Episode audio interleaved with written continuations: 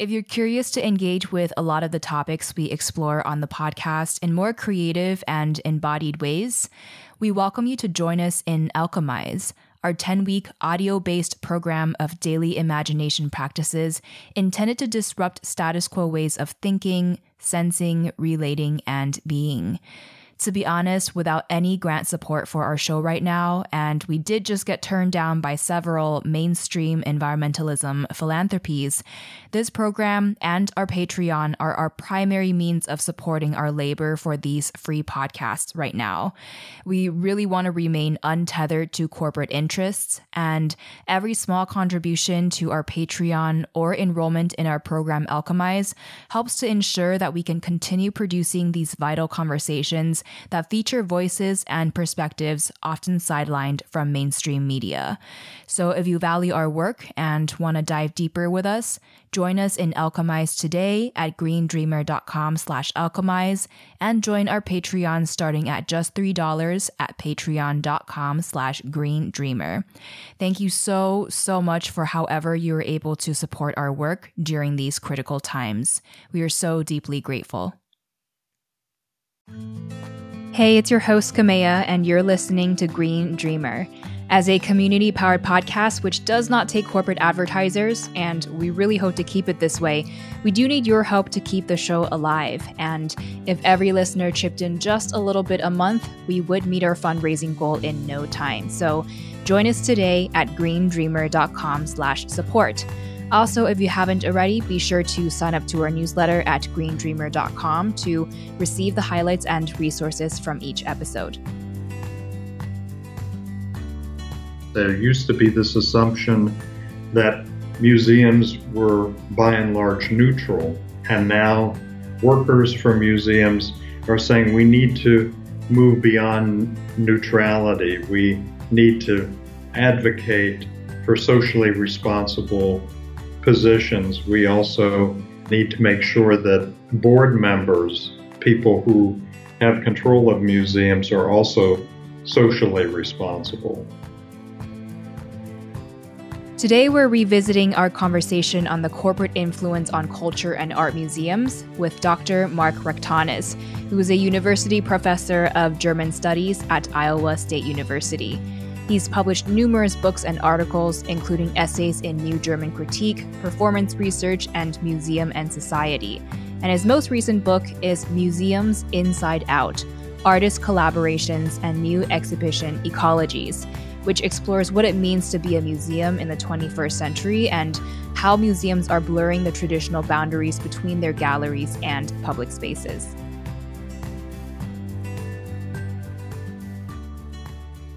I started actually looking at museums whenever I was growing up, visiting a lot of museums with my mother, my aunt, took some trips to New York, took a trip to Europe, and became interested in museums. Then it was somewhat of a circuitous route when I was in graduate school. I was studying literature, publishing and media. Uh, was somewhat interested in artwork and art, and also saw how some publishers were using art. And so initially, my research was not focused on museums, it was dealing more with the publishing industry, but also had a, this ongoing interest in artwork. So continue to develop that that interest. Mm. So the description of Culture Incorporated starts off with the following. Photographer Annie Leibovitz collaborates with American Express on a portrait exhibition. Absolut Vodka engages artists for their advertisements. Philip Morris mounts an Arts Against Hunger campaign in partnership with prominent museums. Is it art or PR? And where's the line that separates the artistic from the corporate? End quote.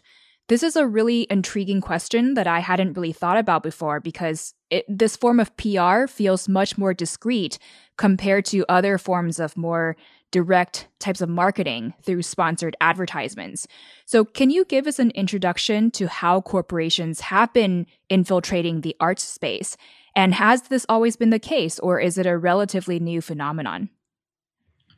Well, there's always been forms of patronage. So, going back centuries, patrons have traditionally supported artists, paid for artists to develop artworks. Uh, you know, you can go back to the church sponsoring artwork, but then in the course of really the late 19th and 20th century, art was then supported by large philanthropic organizations, support by mainly private individuals in the United States and somewhat in Europe, in the UK. But sponsorship really didn't come in to its own, so to speak, until after World War II, I would say probably more so in the 1960s. And so you have all types of sponsorships. Early on, you have sports sponsorships, which everyone's familiar with. Then later on, art sponsorships, eco sponsorships, social sponsorships. But initially, most people were familiar with more familiar with sports sponsorships. And there's been a trajectory of sponsorships starting out with uh, tobacco companies. For example, Philip Morris changed their name later to Altria, but most people knew their cigarette brand as Philip Morris. So in the in the 70s, they were sponsoring lots of artwork, museum exhibitions. Then later came Big Oil sponsoring artwork. Then recently, pharmaceutical companies and, and banks also. So the question about why sponsor art and culture has to do partially with marketing. It's a way to address audiences who companies wouldn't normally be able to access in a different context, so in a museum context or a cultural context. And frequently, this is called image transfer. In other words, the sponsor, corporate sponsor, wants to be able to uh, share the image of the institution of the museum, for example, that they're sponsoring, that they're supporting. As I mentioned with tobacco sponsorship, this has become more and more problematic. There's been a lot of protests, beginning with big tobacco. So that that was sort of the first phase, and then, as I said, big oil was another mm-hmm. phase. There have been a lot of protests within the last 10 years, for example, with the Tate Museum against BP after the Gulf oil spill, and then more recently, protests against pharmaceutical firms. Uh, for example, OxyContin, the Sackler family supported a lot of museums, so there have been artists and activists protesting against sponsorship, at least since the 1970s and 1980s. Mm. So, the impetus for a lot of these corporate sponsorships largely have to do with their abilities to associate their brand image with, for example, the art institutions. And it might be a way for them to improve their their publicity and their reputation among the general public. I'm also wondering if there are ways that they're able to influence, for example, what's actually curated within museums to shift the dialogues and the narratives and the general takeaways that people get from experiencing these exhibitions. Sometimes they have influence, I've found in general, uh, with art museums. Usually the museum will come to the sponsor with a concept or an idea, and then the sponsor will see how it how well it fits either with their marketing mix or with their overall vision for their company there, there's sort of a negotiation that goes on. One of the, I think, one of the key questions is: Are the values of the sponsor or patron aligned with the principles of the sponsored organization? So whether that's a museum, a nonprofit, or a social institution, educational institution. And as I say, that's that's a negotiation. So both sides are trying to determine there, there's an exchange. There's a financial exchange, but there's also an, an exchange of cultural capital, so to speak, that goes on. That that they're both trying to determine what they get out of that exchange, so to speak. And in many cases, corporations are using it to reaffirm their status in a local community. So some sponsors are very interested in a local impact. Is it going to have an impact on people in the community who will have a favorable view of the sponsor? Other sponsors are looking more for a national impact. Now, whether that affects a work of art. I think in many cases, artists, artists are increasingly concerned about the context in which their work is displayed and exhibited, and also the values of the museum and the values of the sponsor. And that has become more and more critical. Last year, there was a a case at the Whitney during the Whitney Biennial where several artists withdrew their work from the show when it was apparent that one of the Whitney board members, not a corporate sponsor, but actually the a board member of the Whitney Museum itself, was a CEO of a company that sold tear gas that we, was used against protesters in a number of instances across the United States. So, you know, one thing that artists and artists play a pivotal role here. Uh, they look at not only the a corporate sponsor, but they also look at the institution at the museum itself, and are those values being implemented and practiced by the sponsor, but also are the values being implemented by the museum. So the the corporate sponsor may claim to be socially responsible, uh, for example, environmentally responsible. I mentioned the case of the Tate Museum in London and, and BP. And so after the Gulf oil spill, protesters, activists were saying, no, this doesn't really reflect corporate responsibility. And so, what is the museum doing? They also question the museum. Are they supporting the values that they advocate? And this has become a very big issue for many museums. Mm. So, overall, you provide a nuanced view of the privatization of cultural funding. What are some of the positives of this shift potentially? And then, of course, what are the negatives? I think, in terms of funding, one has to keep in mind that most institutions today have to rely on multiple sources of funding. So they may receive government funding, foundation funding, corporate sponsor funding. They also, in the case of museums, are receiving revenue from ticket sales, from bookshops, restaurants. So they're not dependent on just one source of funding, but the uh, corporate funding, because many companies also link it to advertising, may have a bigger impact than other sources of funding. So, for the museum in particular, they may get funding, ongoing funding from government, local government, federal government, and or foundations, other private sources, endowments. That covers their ongoing costs, but for an exhibition, then they will frequently turn to sponsors. So that provides them with an additional source of funding. So that can be a positive. That can be a positive aspect of support, whether it's from a corporation or from another source.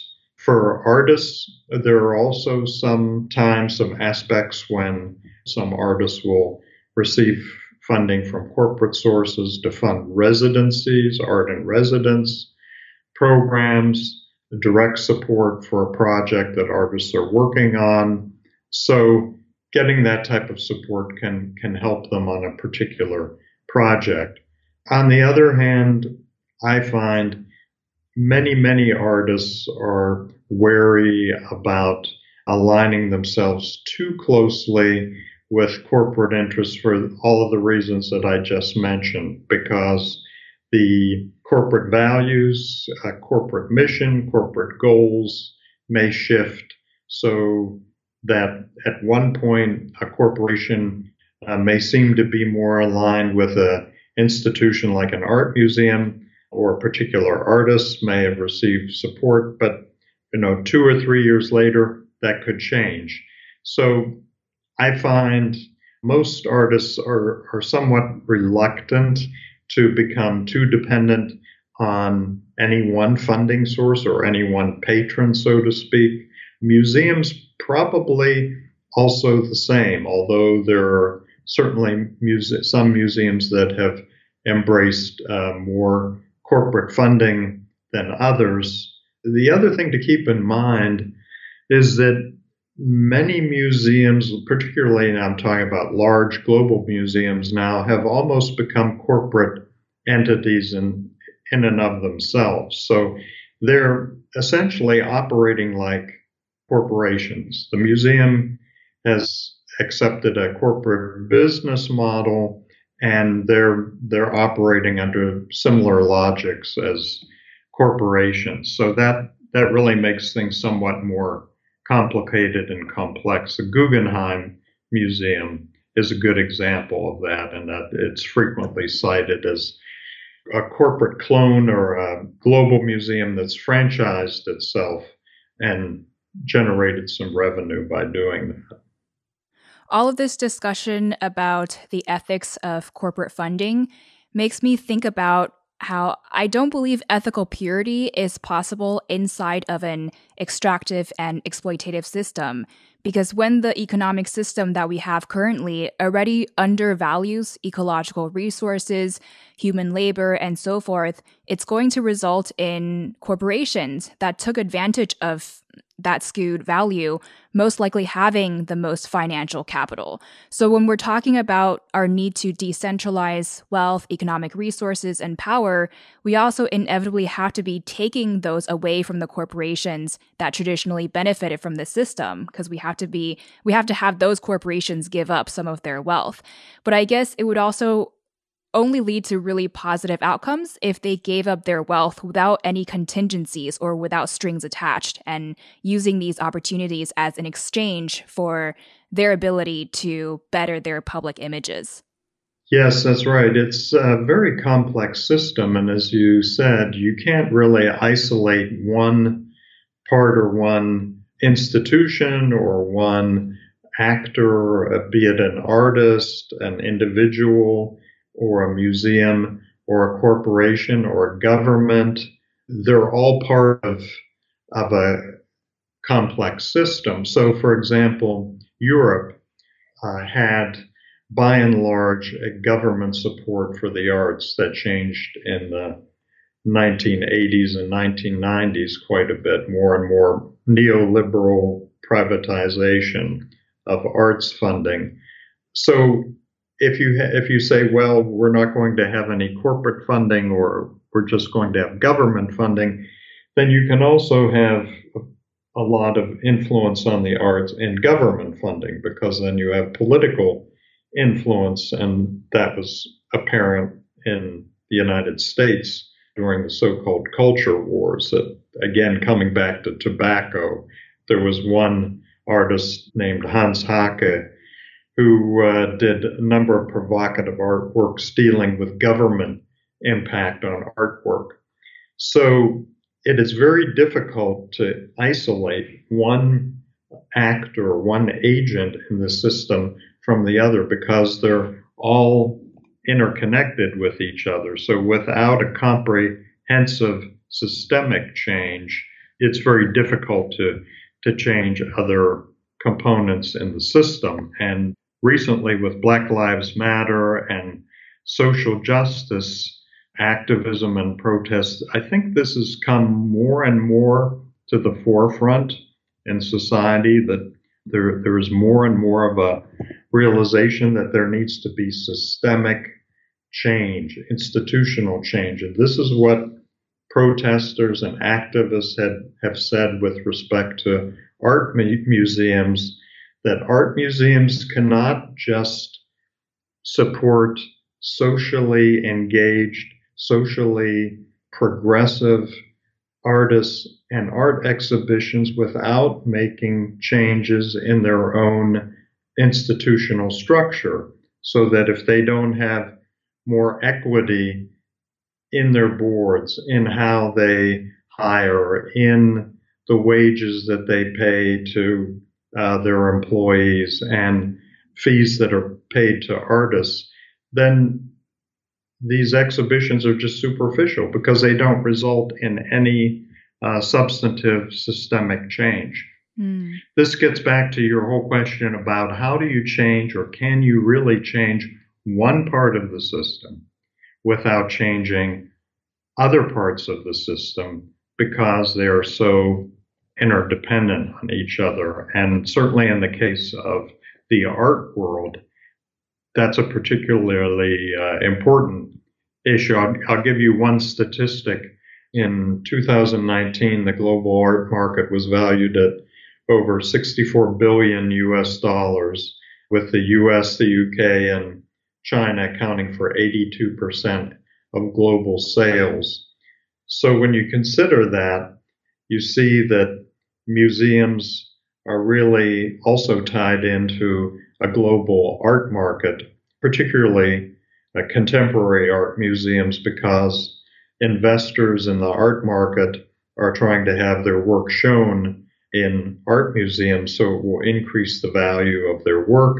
And there are also, a uh, financial industry is also very interested in art as an investment.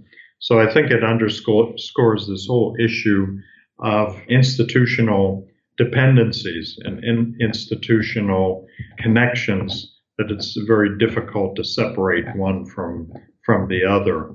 And many many protests today, many activists are pointing to, to these connections, particularly in the United States, as I mentioned, between museum boards that are very dependent on donors who are art collectors themselves. And that's why they're on museum boards, but they're also donating large amounts of money to museums. But the artists and activists are questioning the values of museum boards and, and donors and the museums themselves. And I'll also add that uh, many of the staff members who work for museums are questioning their own museums. There used to be this assumption that museums were by and large neutral, and now workers for museums are saying we need to move beyond neutrality. We need to advocate for socially responsible positions. We also need to make sure that board members, people who have control of museums, are also socially responsible.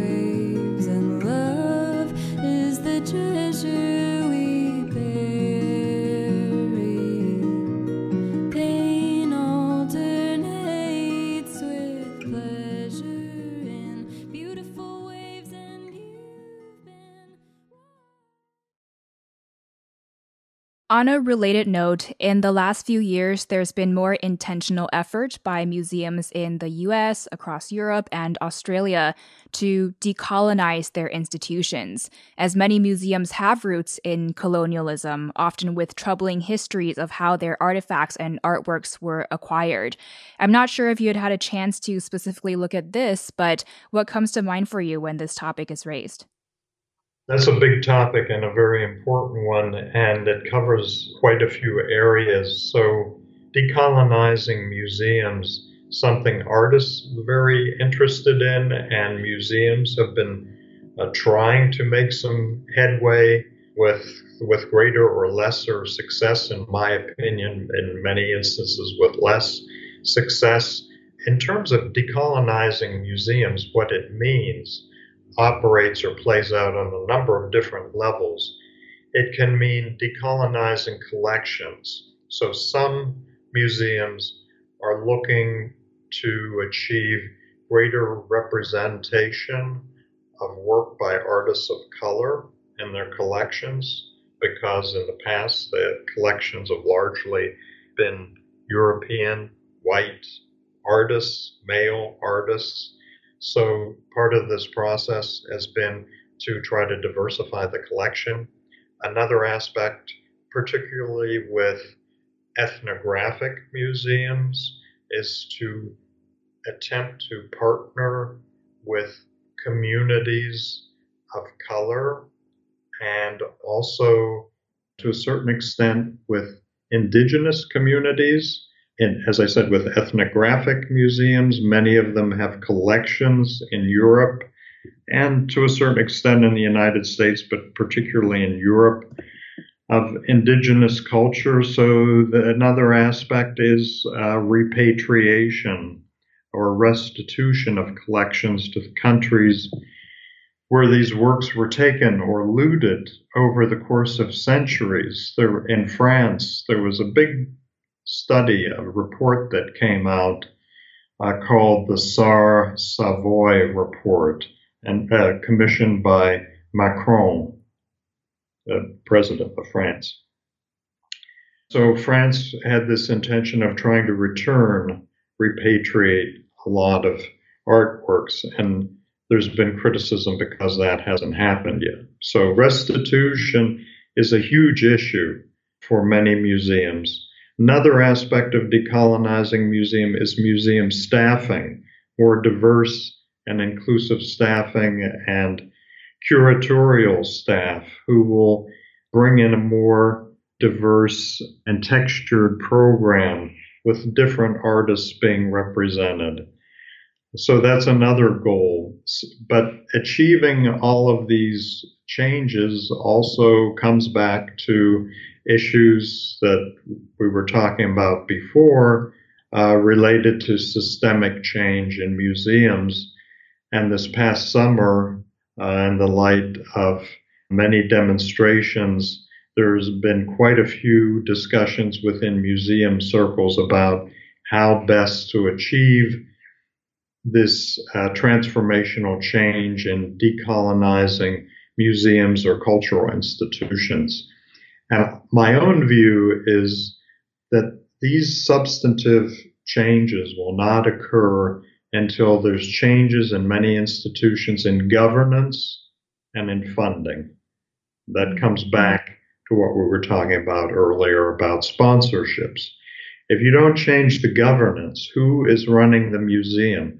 Who has the power to make decisions about how the museum is going to be run on a day-to-day basis? Who who is chosen as the museum director? Who's on the board? What influence do boards have? And where do they get their funding from? And unless you change those things my view is that institutional change will be limited because you're still going to be tied to funding, for example, if a museum is dependent upon wealthy board members, then how do you replace if you say, okay, we don't want these wealthy board members anymore? They have too much influence. Well, where do you pick up the funding if they're not there? Um, I will just add there's also been a suggestion that many U.S. museums should have more artists on their boards, or there are some museums in Germany that are almost completely governed by artists. They're art museums for artists, and so they're also governed by artists. But then, if your government funding is cut or other funding sources are cut, where do you pick up that that slack? So it's a it's a difficult question. We know that there is, for example, the media industrial complex, the medical industrial complex, military industrial complex, nonprofit industrial complex that really highlight the role of power and money in shaping these fields. So I almost wonder if there's such a thing as maybe the museum industrial complex, or I don't know what you would call that. Uh, you might call it the art art industrial complex, or yeah, museum industrial complex that is certainly the case. Uh, it, the statistic that I mentioned before about the size of the the global art market and investment in the art market really is uh, a part of that. There are quite a few people who invest in artwork without any intention of ever showing it in a public museum. There are also art investment funds that art and culture is, is seen as a capital investment, a venture capital. There are also wealth management funds that will provide consultancies for private investors so that they can receive advice on managing their collection. Uh, so, uh, very large investment funds have seen this as a a market that mm. they can get involved in, and uh, that that does have an impact on museums, not in not only in terms of board members who are very wealthy, who are art investors. They they may like art, they may love art, but they are also seeing art as an investment, and so they want to be closely aligned with institutions that are involved in art. And there are these huge art fairs like Art, art Basel uh, in Basel, Switzerland, which is our, also an art fair in Miami. So these art fairs have also become global events as almost like the annual meetings in Davos of uh, world leaders. These uh, art fairs become industrial corporate centers for art investment along the lines that you were asking about. Well, your latest book, Museums Inside Out, looks at how artist museum collaborations are reshaping what it means to be a museum in the 21st century. Specifically, you investigate how museums are blurring the boundaries between their gallery walls and public spaces. When most people think of museums these days, we likely think of these physical galleries and buildings that house certain pieces of artwork depending on the theme. So, what has been changing about this, and how do you think blurring this line between museums and public spaces will influence the cultural institutions' impacts on our society? Yes, well, again, it's a, a multifaceted question. Uh, I found it to be a very interesting one, observing how museums were involved more and more in collaborations with artists playing a pivotal role, not only physically outside of museums, but also conceptually moving outside of, of museums, thinking about what museums do differently in the 21st century. More and more museum directors have said that, that an art museum is not necessarily a place, but it's also an idea. So if you start from the point of departure, open mind of a museum uh, can be anything. It can be anywhere. It can be a pop up museum that maybe lasts just for a couple of weeks or a couple of months with an exhibition uh, run by artists and curators and loosely affiliated with a museum. Or it can be a more well established museum that works with uh, communities. And I think this is a big aspect uh, driving museums moving out of their physical spaces. They've realized that they need to be more engaged in communities. My own view is they're probably not engaged enough. They're still uh, setting the agenda, but I, th- I, think there's definitely been more of a shift towards community based projects. I can give you some examples of uh, museums moving out in Frankfurt, for example. The uh, Schirn Museum, the Schirn Kunsthalle, that's an art space and museum, uh, supported a group of artists from Brazil. It was called Street Art Brazil. And the museum commissioned them to go throughout the city of Frankfurt and paint murals in different places. One was at a police station, uh, some were on bridges, uh, some were in other public spaces, uh, public squares.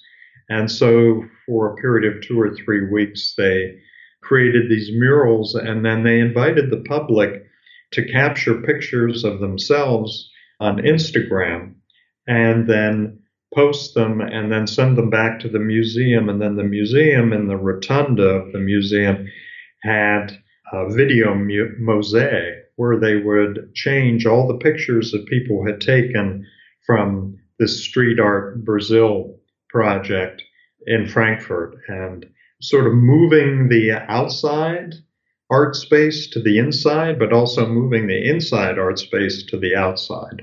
So that you know, that's just one example of this movement in and out of art spaces. But I think really the big thing that's changing is involvement in communities and art museums and all museums trying to be more community based, more and more involved in communities. But I think to do that, they have to give communities a lot more power to actually develop and drive the projects rather than coming to the community and say we've we've got an idea would you like to collaborate with us? And i think here artists play an important role. Mm.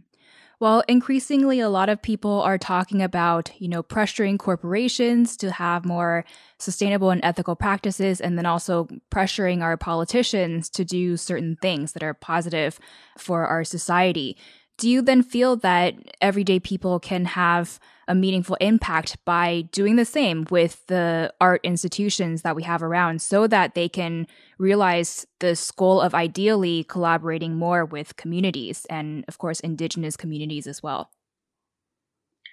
I think they can have an impact. I think that's been shown with some of the activist movements that have protested museum policies but several things are going on.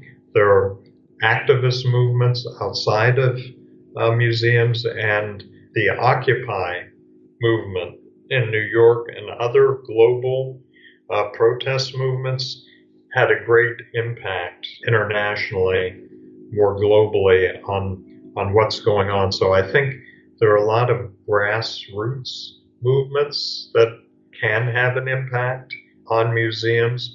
That's one component.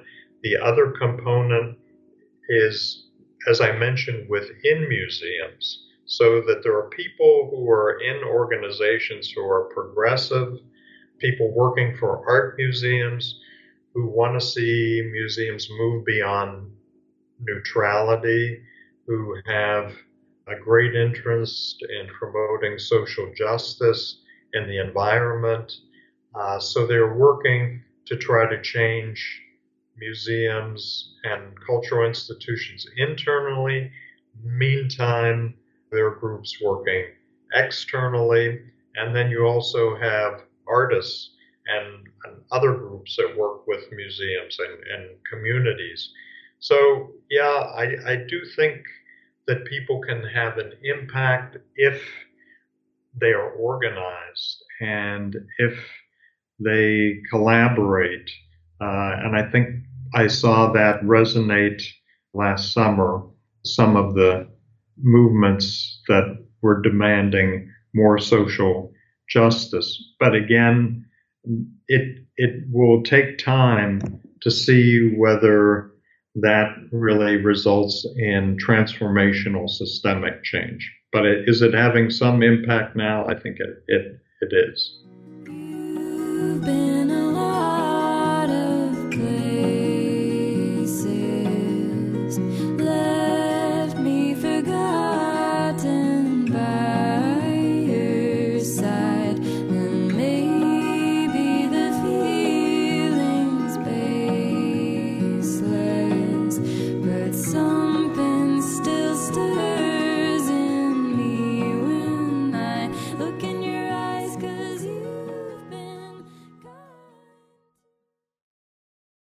What is an uplifting social media account or publication you follow, or a book that's been really profound for you?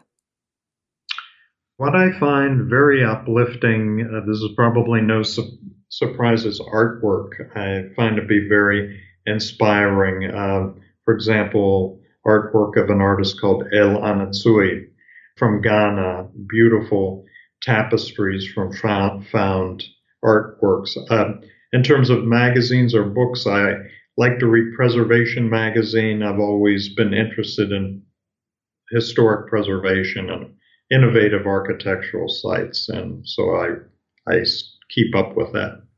What do you tell yourself to stay motivated and inspired? Uh, I tell myself in, that I enjoy discovering something new every day. Again, I'm inspired by art and culture on a daily basis. I reflect on what I learned from them.